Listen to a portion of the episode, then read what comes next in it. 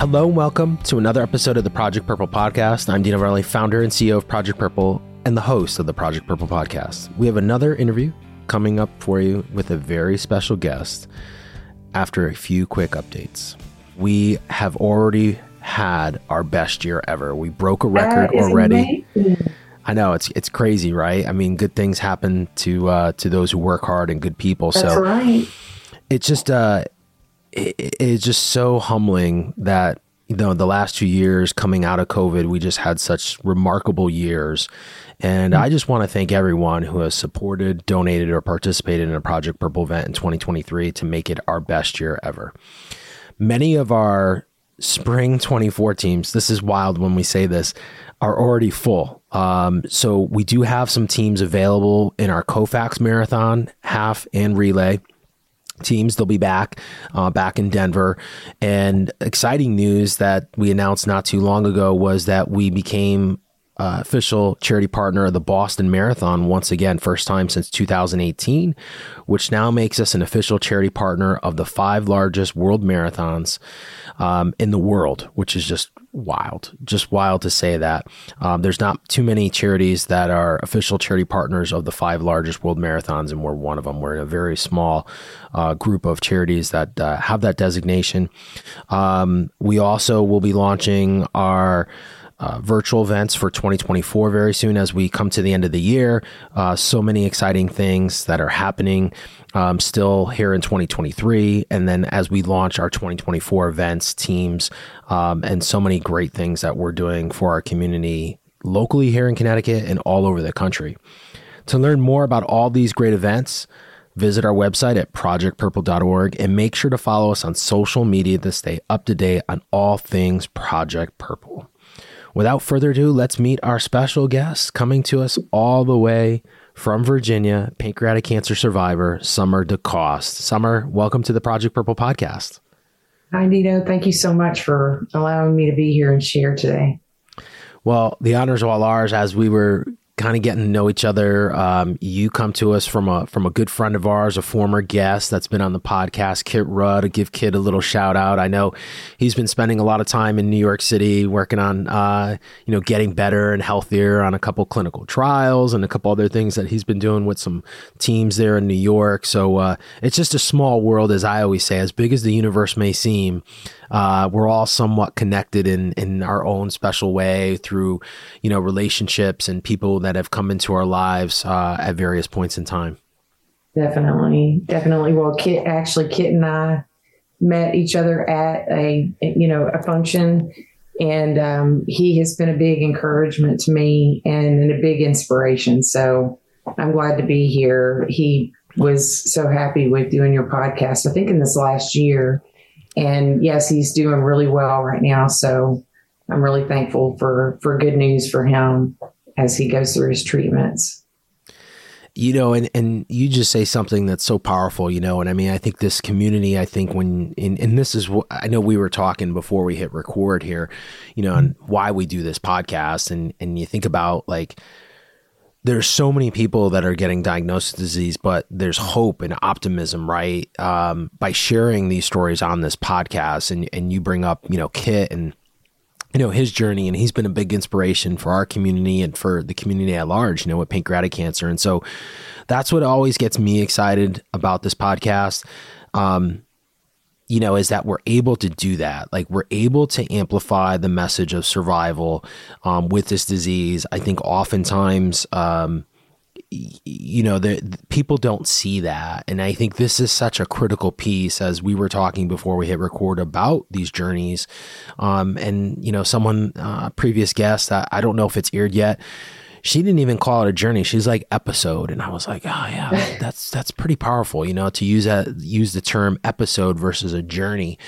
And um, you know, I I just think, you know, people reaching out to us now um, that are going through this and wanting to share those episodes and that time that you know they're they're going through this is just so so powerful um, and so inspiring, not only for us, but like I said, for for the community at large. So, with that, as is customary, summer our, our first segment here on the podcast is always a guest opportunity, to kind of share that episode or share their experiences, how they got here to the podcast today. I know you teased it a little bit here, you know, knowing Kit and having met him at an event and stuff like that. But we're going to dive a little bit deeper. And I always say, as I said before we record, it's up to you. If you want to stay as high level or if you want to get into the weeds, uh, we'll go ahead and do that. So with that, the microphone is yours to uh, to share your experience and and how you got here today. Well, thank you again um, just for the opportunity to talk to people about this. Um, my name is Summer DeCoste, and I am a native Texan, just like Kit. I didn't know that until your podcast either, so that was that was kind of a win-win for me. Um, no, but I, I just I really admire him, like I said, and just he um, encourages me to share a little bit more because uh, I'm usually more one on one than I am like this. And so this is a good opportunity for me to grow a little bit more today and, um, and maybe share a little bit more about what, what, uh, pancreatic cancer is in my life. And that is, um, in 2018, I was diagnosed with pancreatic cancer. Um, what happened was, uh, I was not the health person in the world at that time. Um, I didn't really take care of myself uh, as far as I was one of those just running around grabbing whatever it was to eat. Um, I used to sell wine and spirits. I certainly was in that world for you know a while and enjoy that so much. Um, didn't consider myself an alcoholic, but I but I did love to drink wine. That was not even a question. And so um, there was one day, uh, my husband traveled quite a bit for work. He was gone every two weeks, pretty much of every month. And I woke up one morning and I had been not not well for a while. And when I say a while, I don't know how long that was. I just know it was a while um, where I would wake up and just not feel so great. And then throughout the day, I would have, you know, just indigestion, felt like um, nothing serious, but I just thought, uh, I need to change my diet or I need to do something different, is what my mind was going to, not I was sick, you know, or there was a problem. And so I um, waited until it got so bad that my back was a big issue. I'm right in the middle of my back. And I decided that morning, well, I'm going to call my doctor. I had a primary care doctor that I'd seen for 20 years and I called and I thought, well, for sure I won't get an appointment, but if I get an appointment today, I'll go in. You know, it was one of those bargaining thing, things mm-hmm. that I do with myself. I did not like to go to the doctor. So when I called, um, they said, yeah, she can uh, see you today. We just had a cancellation. And so I had no excuse not to go to the doctor and ended up going in, getting lost, going in. I don't even know what that was about, other than I just didn't want to go. And so I missed the exit and I called and I thought they would cancel. They said, no, no, she'll hang around. You know what I mean? Like there was no chance I was getting out of that. So when I finally did see her, she gave me a prescription for like a Pepcid, you know, type thing. And I just remember thinking, this is not a Pepcid situation. In my mind, my what about, you know, so I just, I had my hand on the doorknob to leave the office that day. And I turned around and I looked at her and I said, what about my back? Like this pain in my back, that's indigestion. You know, I mean, that's so weird, you know? And she said, you know, let's do an ultrasound just to make sure. And that's how it ended, right? Well, I went the next day and had the ultrasound. They were able to get me in the next day. Um, I got a call from her that night and said, I'd like for you to do a CT scan uh, tomorrow if possible. I went in the next day and had a CT scan. And all the while, I'm still not thinking there's anything that, you know, it's not serious in my mind. I just thought they're just trying to pinpoint so we can get on with it, right? Whatever the treatment mm-hmm. is or whatever I need to do. I don't mean, I just didn't think it was monumental in my mind. But what happened was um, she called me back and said, Can you bring Bill, which is my husband? Can you bring Bill with you um, to the appointment? And I, you know, and she had set up an appointment for me, and I said, no, I mean he's out of town, and my in laws were out of town, um, and she said, Well, can you bring a friend? And I still was not that was not going off in my head. So I called a friend of mine and I, you know, I said, you know, if you can just drive me there, I don't know that you need to even go in. I don't know what this is about. Well, she took a recording of the meeting with the doctor. Thank God, because I don't remember any of that. Um, I just remember her saying, you know, pancreatic, you know, and I just, it didn't register with me then. And I was speechless. And we left the office, and my friend got my husband and my in laws on a conference call, and she talked to them.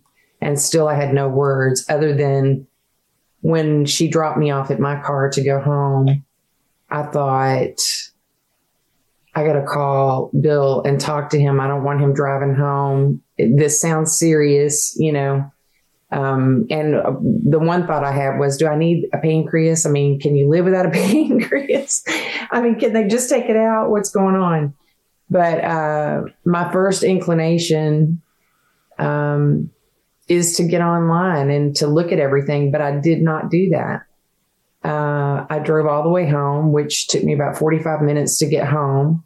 I turned on the music just for a distraction because I didn't know what I was feeling. And this song by Zach Williams came on, and it was a new song that had just been released that day. And it was called Fear is a Liar. And next thing I know, I'm singing as loud as I can to the chorus of that song. You know, it'll take your, it'll rob you, it'll take, you know, all these things. And I thought, uh uh-uh, uh no, like we're not going to be afraid of this because whatever this is, you know, it's going to be okay. And so I um, talked to my husband. I said, please don't drive home tonight. I, I don't, if something happened to you, that would be devastating to me, mm-hmm. you know? And the same with my in laws. They were in Florida and, uh, but they had made arrangements. They were going to come home from their trip. And so everybody's back home.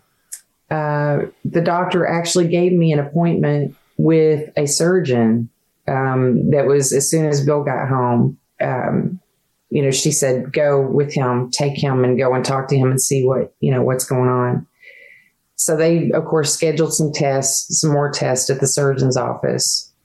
Um, and after that testing process had gone on, the Dr. White, who was my surgeon, he said, um, you know, from the looks of everything, it's borderline resectable. And uh, so I, he said, you know, we have a clinical trial that's happening right now. You may want to look into that first. And so I went to the oncologist and talked to her about that. And it was a chemo versus chemo clinical trial. And it was with the uh. And, you know, I had to wear the pack home, the FE pack, you know, afterwards where you come home for three days. I think it was three days. Now that I'm thinking about it. It was two or three days that I had that at home and then went back up for my, you know, every other week for treatments. And um, that was really hard. I'm not going to lie about that. That was, that was really hard. Um, but the good news was after the first treatment, um, the first treatment I think was, it was a lot of things, but I just kept thinking this is medication that's going in my body that's marching that other stuff out of my body. So my mindset was this is a process of elimination, like getting that out of there. So we do whatever we have to do. And had a lot of people praying for me, which I'm so thankful for because I was having a difficult time praying in the general sense that I usually would pray um, like a more formal type prayer. It became a not a um, dear God moment like this. It became a thank you so much for being here with me mm-hmm. more than anything else. Um, I was not alone in this um, treatment. I remember the first night before my first treatment. Um, I was having, like I said, I was having a hard time praying in the in the uh, formal sense, but I would just talk to God by myself like I was having a conversation like you and I are having right now, like he's sitting right here with me, which was a different thing for me at that time. And the next morning I woke up and I was just saying, you know, I know that you're here um, because different scriptures were coming up to me at just the right time, like, you know, don't be anxious and, you know, um, cast your cares, right? And in this world, we will have trouble, but I've overcome the world. I mean, he's done that. So that's who's with me. So we can get through this, whatever this is, right? And uh, so I wake up the next morning. I think I was halfway awake. And I remembered seeing my, I know this is going to sound so woo woo and so crazy because, um, yeah, it just is. but I, my mother passed away in 1991 from ovarian cancer. And I was in my early 20s, right? It's been a long time since I have seen my mother's face or heard her voice, you know, because I'm what, well, I know how old I am now, but at the time I was what, 51 years old. And that's how old she was when she passed away. But I saw her face. I remember her looking at me and I felt her hands on my face. And she said, Not yet, Summer. And I don't know, at the time, I didn't know, you know, I just thought that was the best moment ever in my life that I could hear her voice again. And, and then words like that, like not yet. I don't know what that means, not yet. And, um, we continued on with the treatment and, um, the numbers were getting better, thankfully. And, um, and I was allowed to have the, um, was approved for the Whipple procedure after going through, you know, the, the treatments for the clinical trial. And then the Whipple. So, um, I'm approved now for Whipple procedure. And I don't know that I really felt the gravity of the situation because I still had not Googled anything. but someone said to me what the chances of survival were when I was at the hospital. And I remember I got home and I, that's when I lost it. I broke down and started crying. And, um, I looked at my husband and I said, they said there's like, it's a 9% chance to live, you know, and my husband said, that's a nine, you know, grab on to nine. What are you talking about? That's what we're going for nine. And so that became a big deal to us. And he would remind me all the time, you know, I had such nausea that kind of, and I really, I had lost 70 pounds. I was the heaviest I'd ever been at the time. Uh, you know, they say that you, some of the, some of the uh, symptoms are you lose weight or, you know, you, well, I had gained weight before all that. So I was at the heaviest I'd ever weighed. And thank God, I guess, because here I'd lost 70 pounds. I was down to like 125 Hmm. Um, and you know, not that I couldn't have stood to lose weight, by the way. I'm just saying, I didn't, you know, but, um, but that happened. So I was really weak and, uh, going into this surgery, I had no muscle mass, you know, just I really because I was leaning into just the process of letting letting this happen what what is you know what do i need to do so my mind was what i was focused on my thoughts you know um i had to have that serious talk with my husband what if you know mm-hmm. mm-hmm. and uh we did have that conversation um and the good part about that is to me anyway was it just affirm my faith to me what i believe in? And i even had to question that you know do i really believe in god? I mean that came up several times with me like uh, really would this happen? But it came down to my test my faith has been tested so much in the past that i know that that this is the real deal and that god is real. And so um, cemented in that was my foundation. So I knew that I could, you know, like I said, with him, I could do anything. And that no matter what happened, I was going to be okay. Whether I am here or I'm not here, I'm going to be mm. okay. Right. And so then the pressure was off. It felt like I'm just, I'm going to do what. And so we went on with the Whipple procedure. And that was um, July the 20th, 2018. And it turned out to be a 14 hour procedure, actually. And uh, I remember coming out of the surgery and seeing my surgeon on one side, my husband on the other side, and saying, I know you guys. You know, I mean, it was just so good to wake up, so good to see them, not even caring what has just happened. And ended up, you know, staying in the hospital for about a week, I believe it was. Had some problems, um, some uh, problems like um, some dumping issues, nausea, mm-hmm. all of that where I was losing weight again, and I couldn't really stand to lose weight at that time. Um, so they did all kinds of things. I mean, all kinds of things. I was in and out of the hospital from probably September until the end of January, where I was more in the hospital than I was at home because of that. And because I was in this clinical trial, I was supposed to go back into um, chemotherapy afterwards, but I was too sick to do that. And so uh, I didn't ever have, I did not have, and I still have not had chemo after, or, you know, anything like that afterwards. It has been now five years um, since then, thankfully. And I, um, I am, you know, as well as well can be. You know what I mean? Everything yeah. is manageable. Um, I still take enzymes, you know, uh, um, and that's that's my mainstay. I also um, I also have done some things for. I was in palliative care as well, and my mm-hmm. palliative care doctor was amazing, um, and she recommended a bunch of different books for me to to read, which were so helpful, and also which formed you know, this group of people that I meet with every week now where we talk about, we talk, I mean, we learn together every week.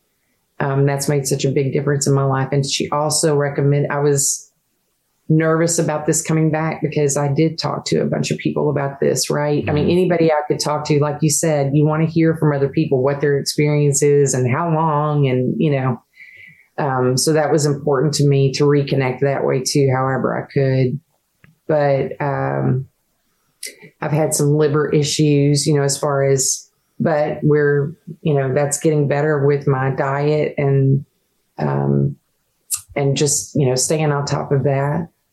But other than that, um, I really have not, and I did have a feeding tube for a mm. while after that because of that. For the um, weight gain. Yeah. Had that for about, uh, I think it was six or eight months. I can't remember mm. exactly. Um, but it was, you know, I had some really good nurses that while I was in the hospital and going through that, they reminded me, look, you can eat with this. You don't have to, and don't stop eating with this when you have a tube like this because you don't want to like get out of the natural rhythm of eating Correct. something. You know, and I was really glad to have people like that around me that helped me so much. Uh, nutritionists that, you know, really kind of helped me make sure that I'm eating enough, you know because I really wanted to make sure just to get things into my body because I knew from other people's experiences that that was a hard thing. And I still have issues with that today, but, uh, but I am diligent about making sure that I eat, you know, small things throughout the day. And I love that you're doing that program too for, I mean, that, I think that's, I don't know, diet is discounted so much. And I think it's such a big part of this whole process. Um, because if you haven't been taking care of yourself, you don't really know what is good for you, you know? So, or what, what would be something that you might be interested in eating when you're going through something like that? You know, um, it does make a difference, but yeah. that's in general, that's my, you know, my story with where I am. I am this year we have been celebrating. And we were going to celebrate actually after year two when when I was kind of well enough to celebrate yeah. with everybody, and then COVID happened, And so uh, my was able to put that off, you know, just kind of postpone that for a little mm-hmm. bit. And um, now we just turn it into a, I don't want, it's not a party necessarily, but it's those weekly groups with, with the people that I am learning with every week that really make a difference in my life moving forward and my mindset on, you know, whatever comes today, we're going to do this. We can do this yeah. with with the right mindset, right? So I mean, I I just have a lot of hope for you know each day moving forward that way instead of like waiting for the ball to drop behind me. And I did do um, that's what I was going to say about the palliative care. She also recommended EMDR therapy, and I did that. I did three different sessions with that. And that really did seem to help me because I wasn't regurgitating everything to someone all over again. It really did just help me get my mind in the right place um, to say, wait, you know what? I'm not gonna, I'm not gonna dwell on what could happen because what if it never does? I'm gonna spend the rest of my life worried about this, you know. So, um, so I'm thankful for for the support groups and for the people. And that's not necessarily, that particular group is not necessarily a pancreatic cancer or even a cancer support group. It's just a group of people that, um, that know that, well, one book that we're doing right now, which I love, I don't know if you've ever heard of it, Connected to Goodness by David Meltzer. That's the book that we're doing right now. And, um, it's amazing. And I highly recommend that to anybody who's, in fact, the tagline on his book is something like make a lot of money, help a lot of people, and have a lot of fun. That's what I want to do. Period. You know, that's, that's pretty uh, poignant. when I say make a lot of money, I mean, you know, we're all trying to do something, right? Everybody either making money for your family, making money to help other people, whatever. It's yeah. just, it's a good book in life and in business period it works both ways and so that's that's where we are with that and and i and i just enjoy that process of uh, learning and being able to help other people that way as well so it's powerful uh you know the the one thing you say about money like you you, you know i always say like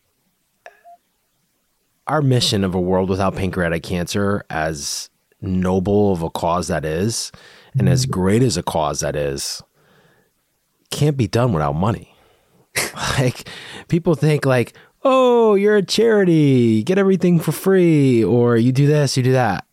I, I yeah, but it all nobody here works for free. Um, and and and I'm, I'm gonna I, I, say this often on the podcast. I stay I worry about us, like what we do. I don't talk about other groups because I'm not there, and you know we worry about us. But it, the, the world, there's not many people in the world that work for free. you know, like, so, like, at the end of the day, like, you know, that's so spot on. I mean, it's not selfish. I, at least people listening be like, ah, oh, they're talking about money, they make money. Like, yeah, but hey, man, this is the world we live in, man. Like, yeah. and, and whether you're in, Russia, and I'm just using that because it's the other side of the world. But like, okay, mm-hmm. like if you're in southern South Africa, you're in Europe, you're in uh, the U.S., you're in Mexico, Canada, like the list goes on and on. If you don't have money, like there's very little that you can do. Mm-hmm. Um, well, I mean, you know, even in that in that book that I was telling you about, connected to goodness. He one of the very best examples that he gives, I think, is he talks about St. Jude's right? And that is that's a hospital where they pay for everything, right, for yeah. these children. Well, when Danny Thomas started that organization, I know this isn't really my pancreatic cancer story, but this no, is but it's a good it's, point. It's really, really important when it comes to raising money for organizations that help people with pancreatic cancer. And that is Danny Thomas started that when he was a comedian, you know, young guy, and he heard that 97% of the children that went into that hospital with leukemia were dying. Mm-hmm. So that's where his heart was. He was like, no, not on my watch. You know, he would get on a plane and ask them to commandeer the, I can't even think the microphone, I guess. Microphone, yeah. My name is Danny Thomas. I want to save children from, you know, he would do his, and then he would take his hat and collect money on the plane, you know? And then on top of that, the fact that, you know, it's such a prime example of what this, what that, what David Meltzer was trying to say in his book. And that is that that organization is at the tip top. And w- what I mean by that is they are coming up with, you know, they have um, research and trials and all kinds of things going on and everything. And of course, that costs money to do that. But they have all these things going on. But instead of selling the information that they gain from all this na- this research, they give it away because they just want answers, right? And so, um, really, when you're putting your money into an organization like that, you know what you're getting. You're getting Correct. an organization that wants to find the cure for blank, whatever that is. And on the other side of it, you've got these families that benefit as well. And then in turn, they turn around and they are going to be proud supporters of yours as well in whatever mm-hmm. function and and you know whether that's speaking about them or giving them money so in all it's the perfect formula for helping other people making a lot of money and you know having a lot of fun you know whatever you consider that to be it really does support the idea of you know it's kind of changed my mind in the way that i ask you know whenever i present the idea of you know would you like to support us and whatever that is whatever yeah. whatever organization that is it's not easy to ask people for money you don't want to always be doing that um, so we're trying to come up with like I love the idea that you're doing the rate, you know, the the marathons. I mean, that's amazing. And I think that, you know, that helps a lot of people in a lot of ways, gets a lot of exposure. And maybe people will start asking the question about pancreatic cancer and having that conversation. You don't know where that leads. And that's the power of it, you know? Absolutely. Pray that more people hear about it early enough, you know, that they can get the help that they need faster. Well, I, I, think, you know, and I, I want to bring this back to your story here. Oh, yes. You know, hopefully sharing, you know, your story here and, and having that intuition as you walk to the door and open the door and go, wait a minute, what about my back is so powerful. And I, I think one of the things we, society as a whole, goes down the doctor trap in the sense that doctors are know it alls I'm not trying to be like rude, um, but we're not supposed to ask questions, mm-hmm. or we're not supposed to, as I used, I like to use the term self advocate, you know, and you're not supposed to do that. So when you look back, I mean, hindsight's always 2020. I know this started in 18 and you did say, Hey, you didn't really, you weren't a healthy person. Mm-hmm. Um, were there other times in your life where you go, oh man, like my back was bothering me for like that like little stint and maybe you just blamed it on not being a healthy person mm-hmm. or um, you know, something else along the ways of, you know, I mean, the, the, signs and symptoms are so vague as we know, right? Like, I mean, you know, lower back pain to your point, like could be anything, you know? Yeah. Yeah. I mean, I, I also want to say this too, though, Summer like not being a healthy person that's a lot and and I'm not trying to be disrespectful.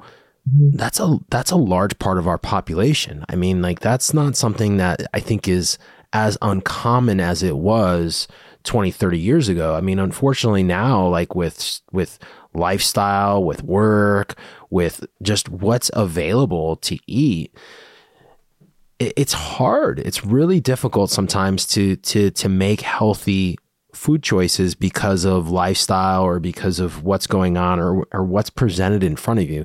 Now, mm-hmm. the, the, the, the, flip side of that is like, yeah, you you can do it, but it is like difficult, right? Like, I mean, any small town USA probably has a McDonald's wouldn't say McDonald's is the most nutritious food for anyone um, from a nutritional standpoint.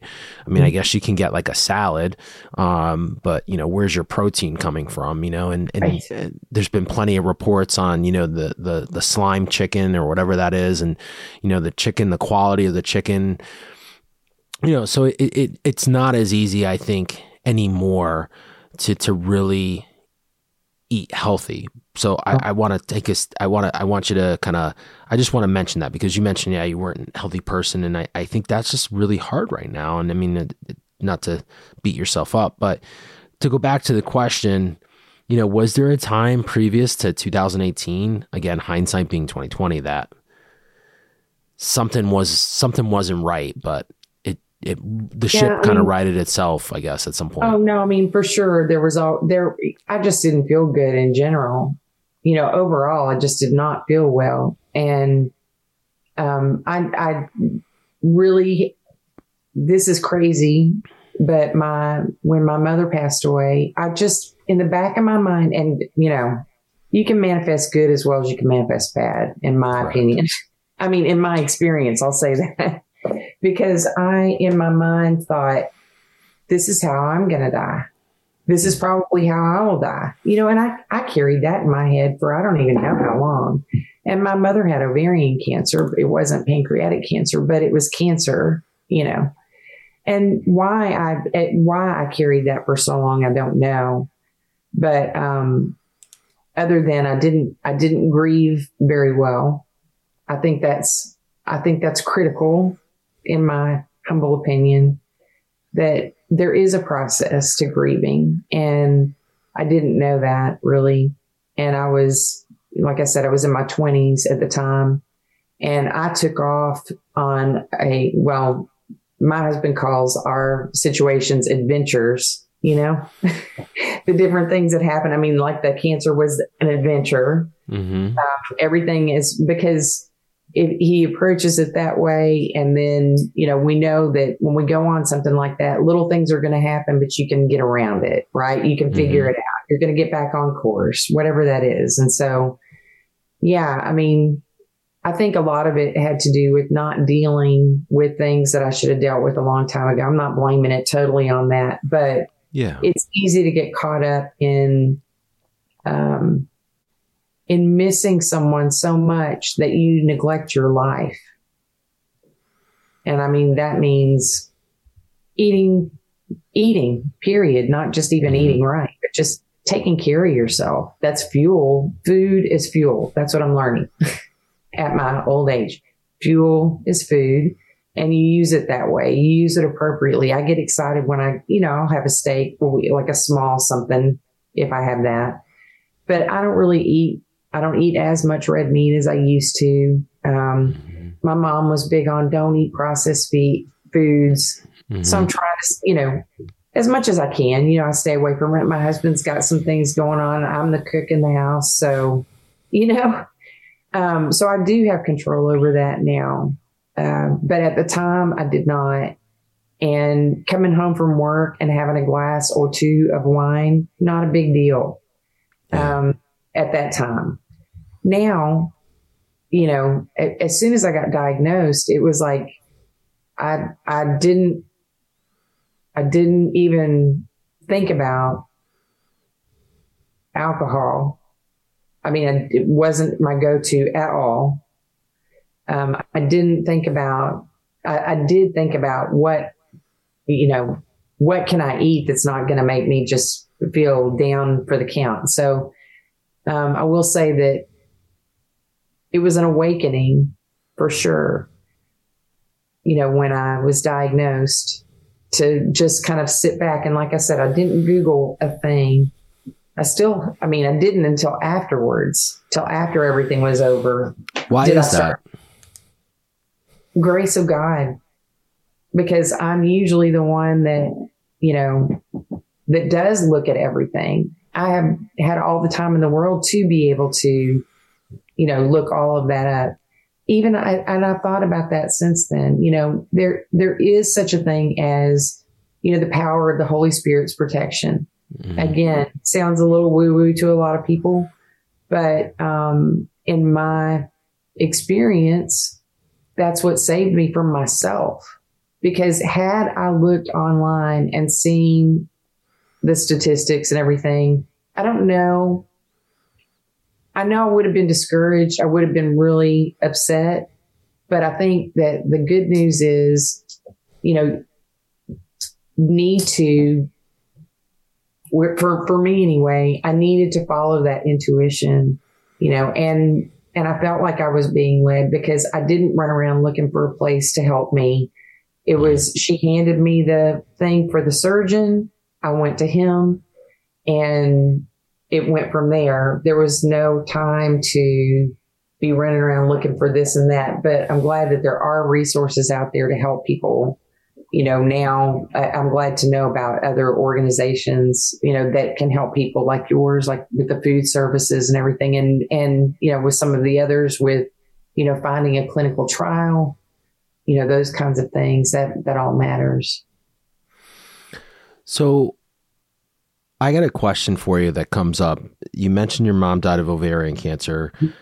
2018 was kind of this weird time frame um, because that was kind of right around like I think when genetics were starting to become a big part of this. Right. Ovarian is linked to the BRCA gene along with breast cancer, pancreatic cancer, melanoma, prostate, colon cancer. So mm have you ever done any genetic testing? Because I'm sure we bring that up often on our podcast, and I'm sure audience listening or watching is going, "Huh, there's there's that link." You know, like when we hear family members with these similar cancers, I think now like we're so you know we're, we're so ingrained that like boom oh it's genetics it's genetics it's genetic or mm-hmm. is there a genetic or the question is is there a genetics piece because of these cancers that we know are linked and believe it or not, it is not for me. Wow. So you uh, did genetic, they did genetic testing and it came back negative. Yeah. Wow. Okay. So, um, I mean, um, yeah, yeah, they just said, you know, environmental, this and that. And I just, you know, again, I go back to, okay, well, if it's environmental, where was I? What was I doing? Yeah. You know, those, and so it all, to me, um, it, it is, I mean, this is, I don't know. I know that there's certain things that I've done in my life that have not done me any favors. Okay. I think most of us have. All right. You know yeah, what I'm saying? Yeah.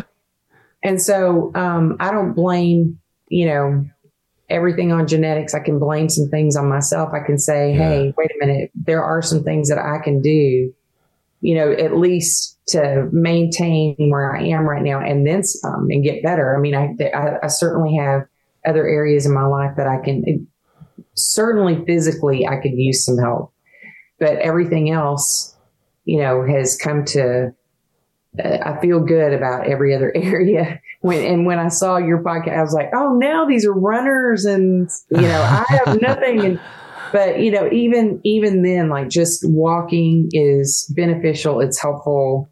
Um, you know, getting up, getting around is beneficial, mm-hmm. helpful. Um, those are all good things to be doing. Um, but I, I, do think, you know, it, it does cause you to kind of step back. I mean, I call it the awakening really because it really opened my eyes to a lot of things that were, you know, that I was doing that I think, you know, I don't, do I really need that in my life? You know, um, is this something that I can cut out? And I will say, like, for example, the alcohol, I mentioned that earlier. Mm-hmm. I love wine. I've, I've always, you know, I've just always loved that industry too. I think it's interesting and there's, um, it's just been in my life for a long time, but, um, I wasn't actively doing it then as far as an occupation is concerned. And I don't really need it now. So, I mean, there, there's the occasion where we'll go out to dinner with a group or something and I might have a glass of wine with everybody else, but nine times out of 10, it's half full when I leave the, the glass that they poured for me because mm-hmm. I just get no benefits from it anymore. Yeah. Um, and when I was drinking, I didn't, it's funny that you said that.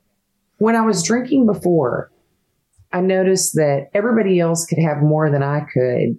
And I would turn, well, I'm obviously, I would turn beet red. You know, whenever I have any wine, like all of a sudden I just start getting and I mean, it, there's no, there's no masquerading whatever. Had, so, I mean, my whole, I was red everywhere, splotchy red, yeah. just ugly.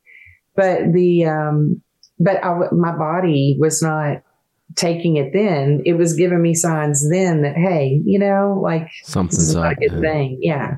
So it's interesting.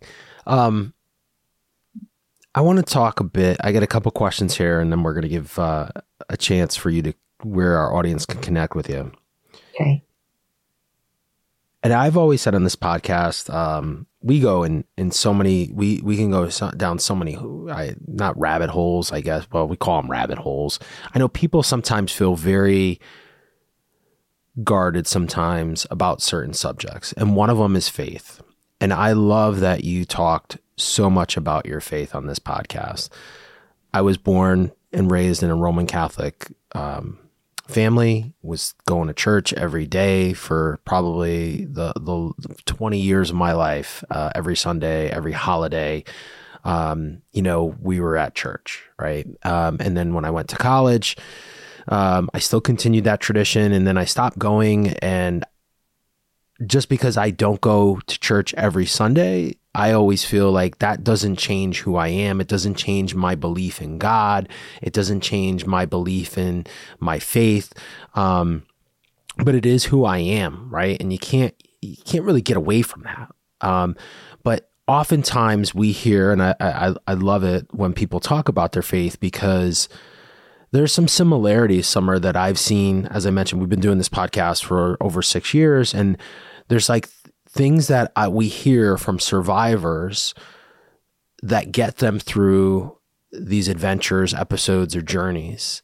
And mm-hmm. faith is this common thing that we hear time and time again. Now, I'm not here to to say like, hey, you got to be Roman Catholic. I was just raised that way. That was a decision that my parents made. I didn't make it. You know, I mm-hmm. guess I could have changed when I was in my 20s and and followed a different faith. Um, but I stuck with it. And so I want to kind of talk a little bit about that because you mentioned that a lot, um, which is a great thing. Um, I always say, like you were saying, hey, you're going to think I'm crazy. I'm having these conversations with God, but that's just so powerful to me. And I mm. know from, you know, like, especially, okay, let's break this down. What's happening right now in the world? Like, we can't talk about faith, right? Like, if you're, if you're Islam, you're bad. If you're, you know, you can't talk about Judea, you know, Jew, Jewish faith, Roman Catholic.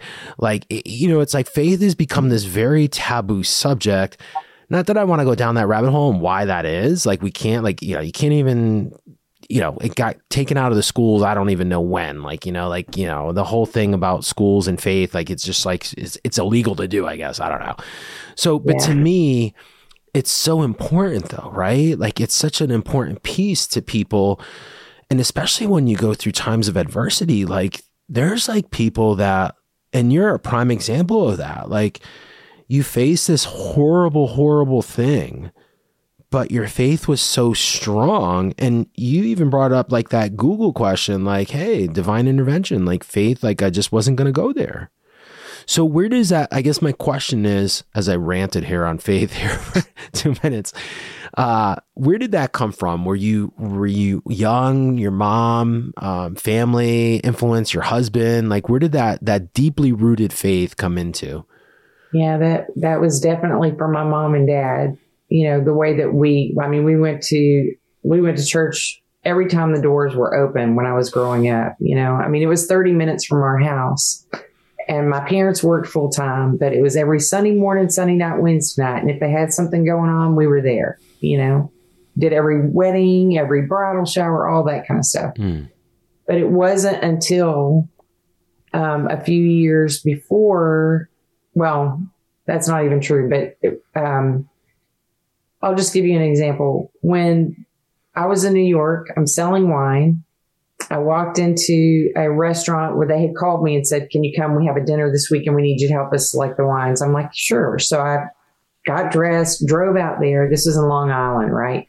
Drove out there, um, presented some different wines and everything. And all of a sudden, these guys come in, like six men walk into the restaurant, right? And I thought they were so handsome. Really, you know, just they looked sun kissed. They had on these white, crisp shirts. And I mean, just who are they, you know? well, it turned out that two months later from that date, I married one of the guys in that group, by the way. Okay.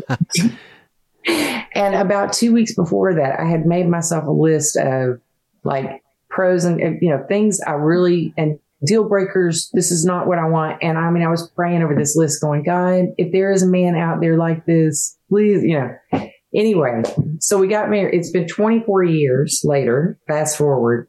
So when I say that you know, like certain things your your faith has been tested and you kind of look back Yeah. on things and you're like, there is no way that was supposed to be 24 years, you know? Yeah. I mean, if anything, but I knew when I met him, I, I had a clear idea of what I felt like God would want me, you know, the kind of man that God would want in my life. So that just, that's one example of how I feel like um, every time I look at Bill, I feel that way, you know, that we're supposed to be together and, and he is such a huge support to me.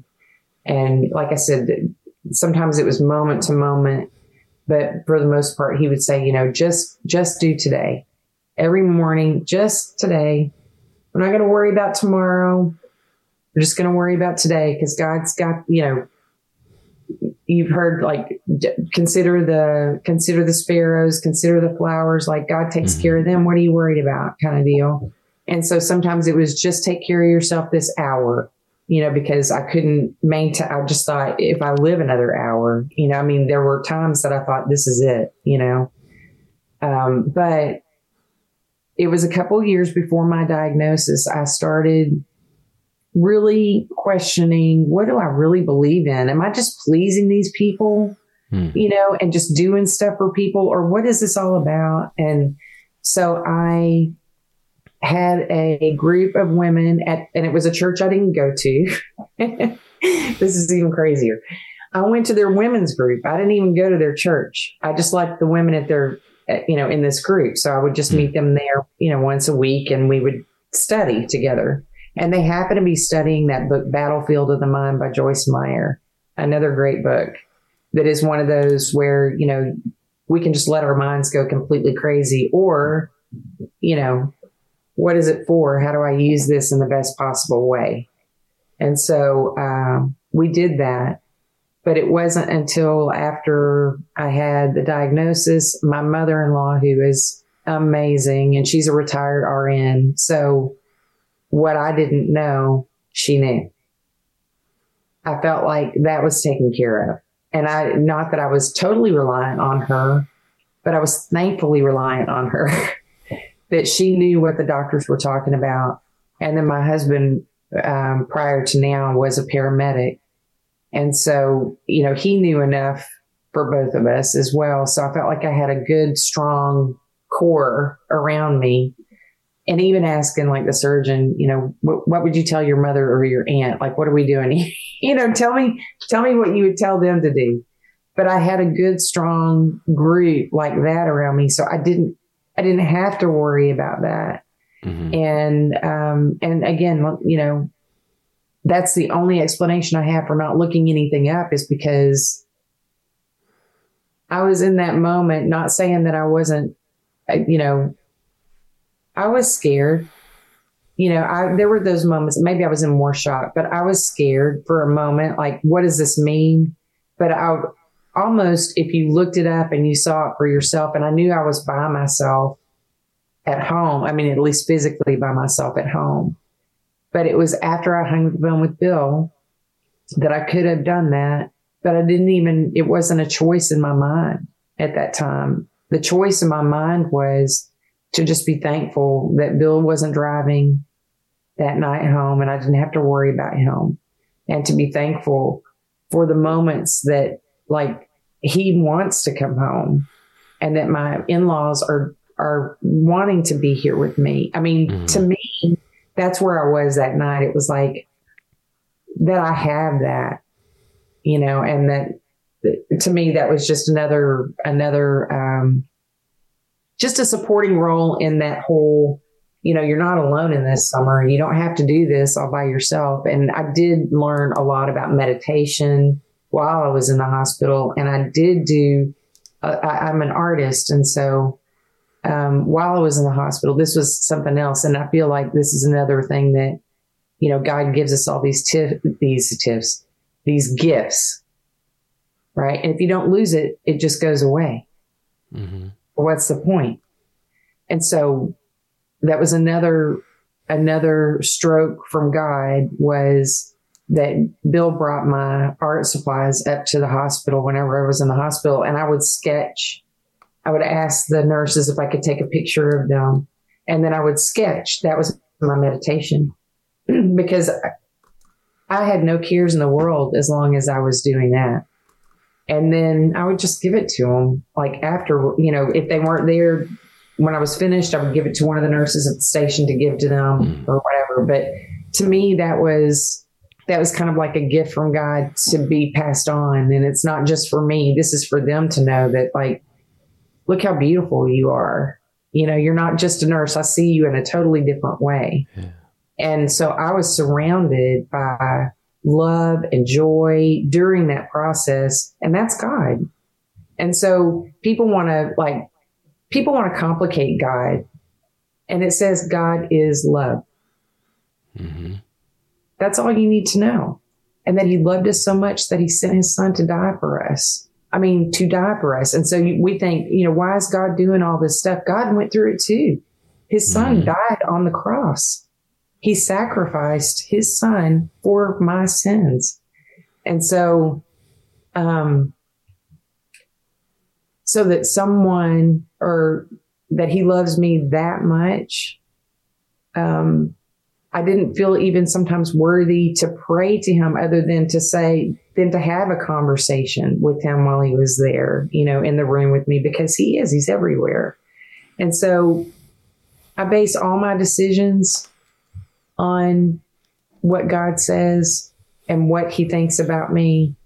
And, uh, and I think everybody has that, that choice to make, whether you, you know, want to, want to look into that a little bit further or not. Like my ears are always open to listen to anybody that has their doubts or whatever. I'm not trying to prove to anybody anything other than to share my experience with, uh, you know, that relationship with him. And I think that that carried me, literally carried me through everything that I've been through. You know, I think it's, I just think it's important to, um, to spend some time with him every day that's the first thing in the morning. And that just helps me throughout the entire day to know that you're not alone. So it's powerful. Second to last question here. Um, and these next two, there's no right or wrong. I always say um, they're kind of loaded, but um, in a good way because there's no right or wrong to it. It's it's what you've experienced what's some of the best advice you would give to someone listening or watching on the other side that just has been recently diagnosed? And you just gave a, a great talk about faith and how important faith is to have during a journey like this. But uh, is there anything else that you would kind of add uh, in terms of advice? Well, I understand that you would be scared. I do. Um, but I also understand that there, and you know, I, I don't want to even discount the mental health part of it either. Mm-hmm. I think mm-hmm. that that's important. I did have a doctor for, for that as well. Thank God. Um, because, you know, the, the mind is a battlefield. Our minds can end our lives before our lives are over, you know, so a thought is a real thing. So whatever you're thinking can become a reality. Um, and I think that, you know, just do today is important too. Don't get ahead of yourself. Everybody's going to, you know, will gaslight you and say, you know, you need to be doing this, that, and the other. And I think um, if you have faith um, and you ask God to, you know, provide that path for you, He will you have to do a little legwork, by the way. you know, it doesn't, he doesn't carry you to the hospital, but, um, but the good news is, you know, that's, that's there and at the ready and for the asking. And so I do talk to people about their faith initially. And if that's something that they're not interested in talking about, I totally get that too. I'm still mm-hmm. here and I will still talk to you and I'm not going to push my faith on you you know, um, if, if you're someone that is uh, going through pancreatic cancer. But I am certainly willing to, um, and then I do that, you know, almost on a daily basis now. I talk to people that are going through this now, and actually just talked to somebody who had her entire pancreas removed. Hmm. I had never heard of that before, but it happened. um, literally in the last month. Uh, she's doing really well, but it has spread. And, um, but she is, you know, she's there. Like she, she knows that no matter what, she's good. And to me, that's reward is when somebody can be okay enough through this that being on, and actually I, I, I went through therapy after the fact because I'm still here. Yeah. I'm probably, maybe I'm still the, I'm the only one because I was so, that's to me, that's the ultimate goal. Yep. Um, but I can do that here. You know, we can do that here with people that are here. If uh, if that's where you know you want to be, you can make this place just as much, you know, um, a heaven on earth as you know. Even in the midst of it, you really can um, find joy and peace through the process. And um, I, I'm I'm thankful I had that, and that's what I hope to share with other people as they're going through this. It's powerful what you just said, and and some great stuff there. Um, I hope the audience is listening and, and taking notes. I'll just leave it at that. My last question here, um, and again, this is uh, no right or wrong, and it is loaded. Um, how do you define the word pancreatic cancer? What's your definition? Well, I think it goes back to awakening for me. You know, I mean, I could consider it a curse, but I think that it is probably carrying me into my older years wiser. Hmm. Um, I found love and joy through pancreatic cancer. Sounds not right, but it's true. I wouldn't wish it on anybody. But, uh, but you know, I would say awakening because I think it is, it's set me up for the rest of my life, um, to be the happiest person that I could be, you know, inside and out. And I found some of the best friends. Actually, one of my best friends, she has 15 children, which is crazy. Um, yeah. But she, she, that is crazy, right? She lives in Atlanta, but let me tell you something. She and I started that club together and uh, I have learned more in the past. Well, it'll be three years in January. I started with that group. Uh, and she's an amazing, her name is Lachelle Adkins. She's an amazing human being. She's called America's Super Mom. And we, she has helped me with my walks from yeah. Atlanta. She's come here the last two years. We've had the walks and we just got the walks here in Richmond. Yeah. She helped me to do that. Um, That's awesome. So, I mean, she is the best friend I've ever had, and I never would have had that. You know, I have I have some new I have some new friends. You know, because yeah. of, um, and I mean, I'm just I'm thankful. I don't. I mean, I hate pancreatic cancer, but you know, I I see I see the things that have happened since then, and um, and I can't, you know, I can't be mad. Powerful. Summer, if our audience listening at home or watching, someone wants to reach out to you, what's the best place? Or maybe there's a there's a way whether it's email or social media where someone can connect with you? Uh, instagram is my best source yeah. and i'm i kind of pop on there and just check in every once in a while but i'm at summer underscore thymes t-h-y-m-e-s summer times.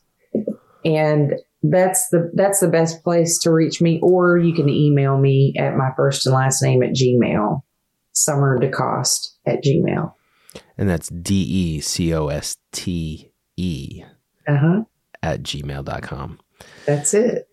Summer thank you for allowing us the opportunity to share your story. It, it there's so many golden nuggets as i like to say. That's a term i use often but you know um, I appreciate you allowing us to share those because I know it's not easy. Um, and your your adventure that you went through, this journey, this episode, wasn't something that anyone ever plans and no one ever wants to go through. But you've handled it with grace and dignity and just such powerful strength. And uh, we really appreciate having the opportunity to share that with our audience and our community. Well, thank you. Thank you so much for the opportunity. I wish you the best, you know, and with Project Purple and everything that's going on. And uh, I just appreciate the time that you've given me to, to share. And if anyone does want to reach out, please do. I just, I appreciate you. Thank you. Thank you. Thank you for listening to another episode of the Project Purple podcast. If you like today's episode, please share this episode and follow the Project Purple podcast wherever you listen to podcasts. That's a wrap of another episode of the Project Purple podcast. Thanks for listening. And until next time, be safe.